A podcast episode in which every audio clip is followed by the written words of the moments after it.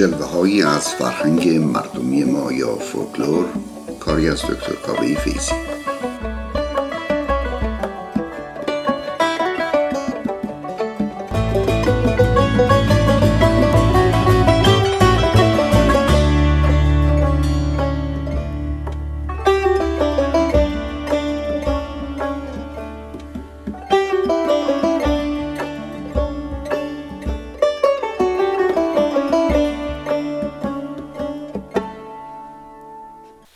با سلام خدمت دوستان و علاقمندان فرهنگ مردمی ایران زمین. امروز می‌خوام در مورد هدیه دادن هدیه گرفتن نه به شکل سوقاتی ولی به فرمی که به نوعی در اصطلاحات و مسئله آمده صحبت خود هدیه دادن هدیه گرفتن البته رسم زیبایی است. اما به شرط اینکه مشروط به دادن هدیه مشروط نباشد به اعمال عملی ناشایست و غیر اخلاقی و غیر قانونی. و یا به زور نباشه. می‌دونید اسامی مختلفی برای دادن و گرفتن هدیه زمانی که از روی میل نباشه در زبان ما هست. مثل رشوه مثل پول زور مثل اخوازی و غیره. البته از زمان قدیم اگر برگردیم حتی به زمان ایران باستان می‌بینیم که مسئله اجبار در پرداخت ها و یا گرفتن پول به زور از فرودستان یکی از های حاکمان بود و زورمندان. خب در زبان مردم هم اصطلاحاتی داریم که هدیه دادن اجباری و مشروط رو میرسون مثل پول چای. پول شیرینی یا شیرینی بچه ها و همکاران پیشکشی نازشست باج سبیل سیبیل چرب کردن و امثال هم به برخی از این اصطلاحات در این برنامه خواهم پرداخت و اونا رو بیشتر براتون باز می‌کنم. یکی از این اصطلاحات اصطلاحی به اسم خالی نبودن عریضه. حالا این چرا ربط داره به هدیه دادن؟ خالیدن بودن عریضه از این قرار بود که عریضه یعنی نامه یا درخواستی که به بزرگی می نویسند و در طی اون می‌خوان که او براشون مشکلی رو حل کنه یا کاری رو یا تقاضایی رو انجام بده و برای اینکه این عریضه مورد توجه مخاطب حاکم یا برحال آدم صاحب قدرت قرار بگیره و به نوعی او رو مقید بکند که کار رو زودتر یا بهتر انجام بده مبلغی چیزی همراه اون عریضه می‌کردن و اینو البته شما شاید به شکل امروزیش هم دیده باشید. من بارها دیدم که به مطب دوستان که می‌رفتیم می‌دیدیم که در گوشه و کنار جعبه میوه یا تخم مرغ یا چیزای دیگه بود که بیمار یا صاحبان بیمار برای دکتر می و با اسامی مختلف به عنوان سوقاتی ولایت و با تعارفی مثل قابل نداره و غیره تا کارشون یه ذره به زعم خودشون بهتر انجام بشه. خب این عریضه رو که می‌دادن و چیزی همراهش بود یواش یواش تبدیل شده بود به یک وظیفه. یعنی اگر که شما عریضه ای می‌دادی که چیزی توش یا چیزی همراهش نباشه چیز ارزشمندی همراهش نباشه کار انجام نمی‌شد.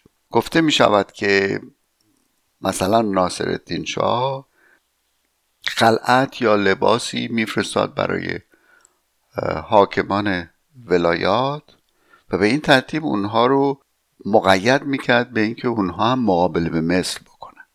و بنابراین حاکم ولایت بایستی که به حضور شاه چیزی رو پیشکش می‌کرد و به این ترتیب کسری های بودجه شاه تأمین می‌شد.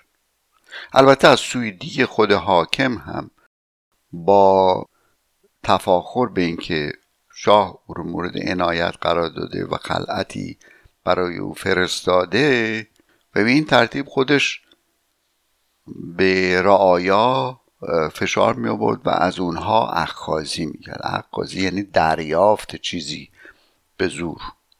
همینطور نزدیک به این اصطلاح خالی نبودن عریضه اصطلاح دیگری هست به اسم عرض تشکر. و این عبارت از این بود که سهم شاه از ارث و ماترک اشخاص بزرگ و اشراف.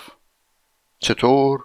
به این ترتیب که چون یکی از اشراف یکی از بزرگان در میگذشت وارثان او می آمدن و بخشی از اموال فرد متوفا رو تحت عنوان عرض تشکر به پادشاه تقدیم می‌کردن حالا این از روی صفای دلشون نبود. برای اینکه متقابلا شاه به وارثان یا لقب جدیدی می‌داد یا لقب متوفا رو به اونها دوباره منتقل می‌کرد و یا منصبی رو به اونها می‌داد.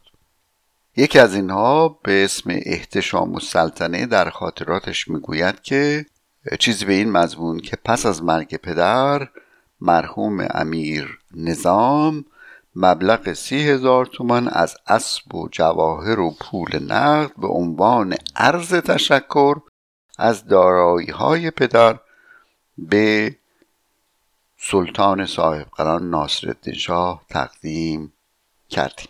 خب گفتیم که کلمه پیشکش عبارت است از هدیه دادن از سوی فروده است به فراده است از سوی کوچکترها به بزرگترها ولی نه من از لحاظ مقامات اجتماعی و سیاسی بلکه حتی از لحاظ سنی. بنابراین آدم مسنتر هیچ موقع چیزی رو پیشکش نمی‌کنه مثلا به آدم جوان یا این کلمه رو استفاده نمی‌کنه به او هدیه میده. بد نیست در همینجا بگم که یکی از باجه هایی که از فارسی رفته به دیگر فرهنگ های خاورمیانه و حتی شرق اروپا کلمی است به نام بخشش یا بکشیش به زبانهای محلی اونها. در این اقوام کلمه بکشش به معنای انعام دادن در بسیار از موارد و حتی در مواردی به معنای خاص رشوه دادن برای کسب اهداف سیاسی است. خراج کلمه دیگری است از این هدیه دادن های اجباری و اون عبارت بود است از پرداخت مبالغی چه به شکل نقد چه به شکل جنسی از سوی اقوام فرود است به حکومت برتر حکومت مطبوع یا حکومت مرکزی. در سنگ نگاره های حقامنشی هم دیده میشه که اقوام فرودست دارن در بارهامی که شاه داده هدایایی رو برای او میآورند. البته در زمان داریوش شاه بزرگ مالیات دادن به عنوان سهم حکومتی قاعدمند میشه. جشن های مثل نوروز و مهرگان به ویژه و البته مناسبت های دیگر برای پیشکش کردن حضور بزرگان و حضور شاه موقعیت های مناسبی بوده. می‌دونیم که یکی از رسم های خوب نوروز این استش که پدر بزرگ ها و مادر بزرگ ها و به هر حال بزرگترها به کوچکترها هدیه ای میدند. اما برگردیم به بحث پیشکش. پیشکش کردن فقط خاص مراسم خاصی هم نبود. مثلا گاهی زیاد پیش می آمد که شاه یا حاکم از مسیری رد می شد و موکه به او رد می شد و همراهان او و افراد محلی. البته برای اینکه دچار دردسر نشن شاید. به حضور ایشون پیشکشی هایی میفرستادن از آزوقه و از پول نقد و مواد خوراکی و غیره. این در حدی بود که در دوره صفویه حتی مقامی به عنوان پیشکش نویس داشتند که اقلام پیشکشی رو صورت برداری می‌کرد و به مقام برتر خودش به ایشیک آقاسی باشی گزارش می‌کرد و به او می‌داد. در همینجا باز عرض کنم که ایشیک آقاسی باشی مقامی بود یا کسی بود که مسئول امور خارجی دیوان و دربار شاه بود؟ چیزی که معادل امروزی اون میشه رئیس تشریفات. خود کلمه ایشک در ترکی به معنای بیرونی و آستان است. برای خالی نبودن عریضه پس یعنی انجام ظاهری امر. بنا به مسلحتی بایستی که اون وضعیت انجام بشه. این فاصله گرفته از ریشه برای خالی نبودن عریضه. حالا مثلا امروزه میگیم که بریم به فلانی برای خالی نبودن عریضه سلامی بکنیم و یا برای خالی نبودن عریضه هم که شده این مطالب رو که مورد نظر فلان کس هست هم در این سند بیاوریم. واژه دیگه واژه نازشسته. نازشست علاوه بر اینکه به معنای آفرین گفتن میشه مثلا یک کار خیلی جالبی رو فرد انجام داده می‌گوییم که نازشسته چه کار جالبی کردی؟ میشه گفت آفرین چه کار جالبی کردی؟ اما خود نازشست از آنجا میآید که مثلا پادشاه می‌رفته است به شکار و اطرافیان به او وقتی که به با مهارت به هدفی تیراندازی می‌کرده می‌گفتند که ناز شست دارید شما. یعنی که شست شما به خوبی در اون قسمت خاص کمان قرار گرفته که تونسته به دقت به هدف بزنه. در جاهایی هم گفته شده که ناز شست یعنی مالیدن شست و انگشت سبابه به معنای علامت غیر کلامی درخواست انعام که این حالت انگشت شست رو به انگشت سبابه یا انگشت نشانه مالیدن در فیلم ها هم دیدیم و دیدیم و این خاص فرنگ ایرانی هم نیست اما سیبیل چرب کردن و سبیل آویزان. این داستانش چیه؟ امروز وقتی میگیم سبیل رو چرب بکنیم یعنی عملا به کسی چیزی بدیم که کاری رو که روال عادی رو برای خودش قرار طی بکنه سریعتر انجام بده و یا حتی رشوه بدی که او کار رو به شکل غیر اخلاقی و غیر قانونی انجام بده. در قدیم سیبیل چرب کردن معنی دیگری داشته. اول اینجا عرض بکنم که خود کلمه سیبیل از ریشه عربی سبلت هست و به معنای همون موهای بالای لبان مردان. به خصوص در ایران باستان ایرانی ها زیبایی مرد رو در موهای بلند و ریش و سیبیل بلند می‌دیدند و این رو باز در سنگ نگاره های هخامنشی می‌بینیم که چه شاه و چه اطرافیان همه ریش های فرفری و توپر بلندی دارند سبیل به خصوص در زمان صفویه محبوبیت بیشتری پیدا کرد. به گونه که شاه عباس معتقد بود که سبیل زیبایی صورت مرد رو میرساند در حالی که ریش رو ایشون دوست نداشت و اون رو جاروی خونه به حساب می آورد شاید هم دلیلش این بود که صفویان خودشون رو منصوب به صوفیان می‌دانستند و به شیخ صفی الدین اردبیلی و رسم صوفی ها البته برای میان پرده این برنامه آهنگ عطر گیسو از آقای امین الله رشیدی رو براتون انتخاب کردم که امیدوارم مورد توجهتون قرار بگیره.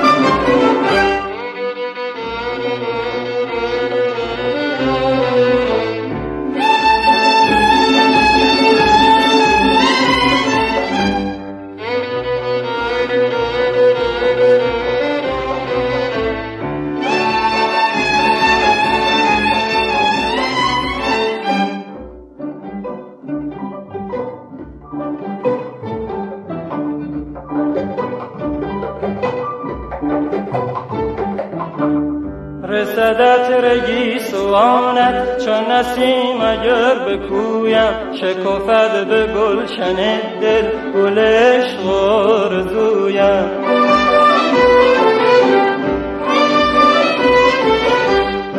فروغ مهر روشن شود این شب جدایی.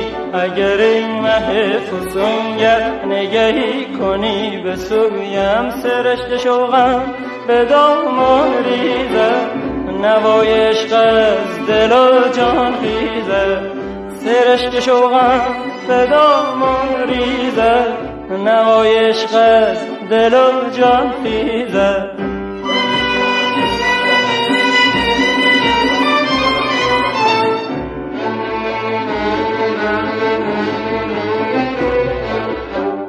تو غم مرا ندانی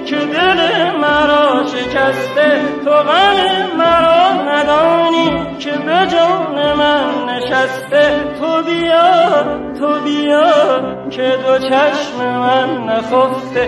دل من ز به خدا دمی نرسته. سرشت شوقم به دامان ریزد نوای عشق از دل و جان خیزد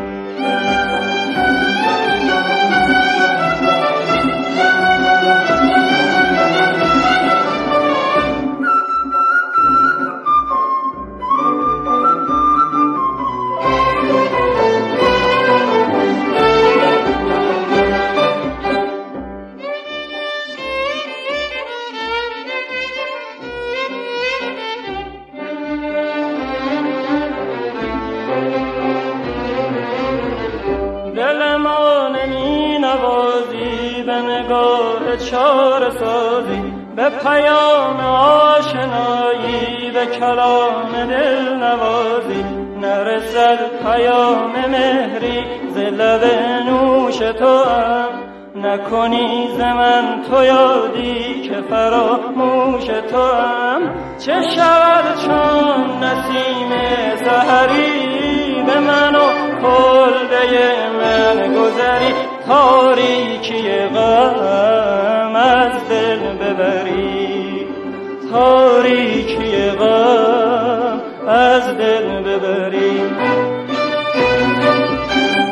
تو هم بلای جانی که دل مرا شکسته تو غم مرا ندانی که به جان من نشسته. تو بیا تو بیا که دو چشم من نخفته. دل من ز به خدا دمی نرسته سرشت شوقم به دامان ریزد نوای عشق از دل و جان خیزد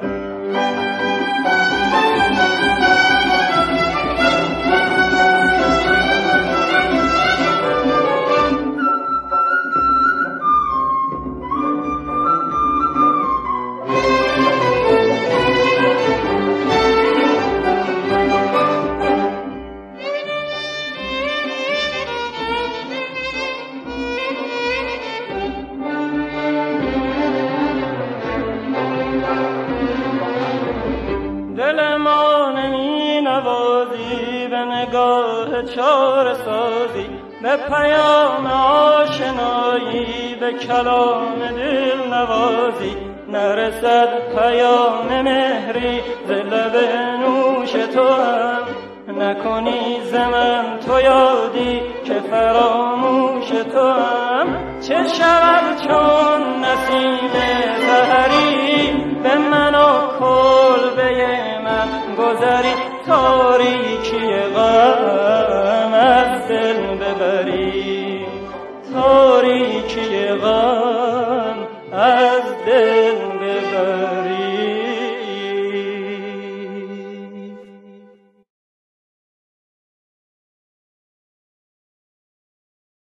گذاشتن سیبیل های پرپشت بود. به نوع سیبیلی که شاه عباس و صفویان میگذاشتن می‌گفتن سیبیل چخماقی یعنی سیبیلی که پرپشت و گوشه های او به سوی بالاست. حالا در حالت عادی موهای دو طرف سیبیل نمی‌تونه به طور مرتب به سمت بالا باشه و باید اون رو مرتب و منظم کرد و با چیزی اون رو نگه داشت که اون چیز عبارت بود نوعی چربی. مثل چربی موم و غیرو که اینها رو به چندین بار در طول روز بایستی که به سبیل میمالیدن تا سبیل به سمت بالا بمونه. تا حدی که گفته می شود که مثلا مزفر شاه خیلی علاقه داشت به اینکه کسی رو داشته باشه که قشنگ سبیلش رو چرب بکنه.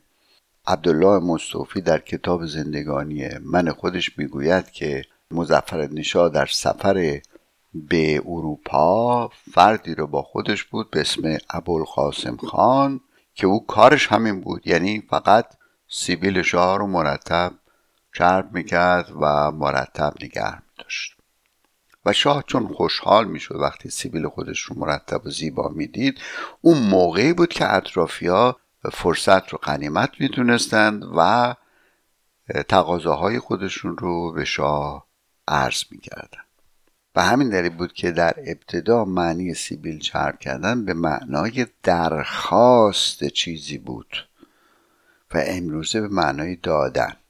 داد و امروزه به معنای دادن پولی و یا چیزی برای رسیدن به منبیات و اهداف خودش. پس کمی وارونه شده هدف معنی سبیل چرب کردن امروزه. پس امروزه معنی سبیل چرب کردن به جای گرفتن چیزی تبدیل شده به دادن پولی و عمدتا به شکل رشوه. گفته می شود که در ایران باستان در زمان مادها و حقامنشیان و ساسانی ها متداول بود که نظامی ها و اصولا ایرانی ها موهای بلند و ریش و سیویل بلند داشته باشند و یکی از گرفتاری هاشون در مقابله با سربازان یونانی این بود که یونانی ها که معمولا ریش و سیبیل یا نداشتن یا خیلی کم پشت بود یا می‌زدن اونها رو ریش و سیبیل ایرانی ها و یا موی ایرانی ها سربازای ایرانی رو می‌گرفتن و با خنجر اونها رو از پای در می آوردن در بیشتر دوره های تاریخی ریش و سبیل در ایران وسیله زیبایی مرد بوده همینطور که گیسوان بلند برای زنان بلند بوده و تنبیه گناهکاران و خاطیان یکی از تنبیه هاشون بوده که ریش اونها رو می‌زدن یا گیسوان اینها رو خانم ها رو میبریدند و حتی تا دوره های اخیر هم شاید بعضی ها یادشون باشه که بچه های شیطون رو در مدرسه برای تنبیه کردن با ماشین وسط سرشون یا با قیچی وسط سرشون رو می‌زدن که اینها تنبیه بشن. به ملاحظه این که صفوی ها خودشون رو منصوب به شیخ صفی الدین اردبیلی می‌دونستند و در میان صوفیه سبیل های پرپشت متداول بود سبیل های پرپشت رو میپسندیدند. بگونه که خود شاه بابت سبیل های پرپشت و خوش خوشفرم و سربالا که به اون سبیل چخماقی می‌گفتن حتی حقوق می‌داد و مزایا می‌داد به بزرگان و فرمان روایان و حکام مناطق مختلف. خود این داستان باعث می‌شد که این حکام به نوعی تایید شاه از سبیل اونها رو ابزاری برای اعمال زور و اخازی و پول و جنس و سایر زورگویی ها به افراد محلی قرار بدند و لذا باج سبیل اصطلاح دیگری شد در مورد رشوهگیری و پول زوری از افراد. باز در اینجا بعد نیستش که به انواع سبیل و ریش هایی که در ایران مطرح بوده و گاهی نام های خاص خودشون رو داشته اشاره بکنیم تا این دوره های اخیر. سبیل یا ریش فرفری بوده که بیشتر می‌بینید در سنگ نگاره های هخامنشی ریش سربازها یا کسایی که میان اونجا با بزرگان و حتی خود پادشاه فرفری است ریش توپی هست ریش های ریش بزی هست یا گای مخابش ریش پروفسوری مطرح میشه که فقط روی چانه است. سیبیل ها مثلا انواع سیبیل دوگلاسی که به اسم داگلس فربنک هنرپیشه آمریکایی اوایل قرن بیستم نوعی سیبیل کوتاه و کمی سربالا داشت. سیبیل چخماخی سیبیلی بود که کلوفت پرپشت و رو به بالا بود و سبیل چنگیزی سبیلی که گوشه های اون به سمت پایین و با نکتیز بود. سبیل هیتلری سبیلی که به شکل مربع در وسط بالای لب و زیر بینی قرار داشت. سبیل قیتانی و غیرو.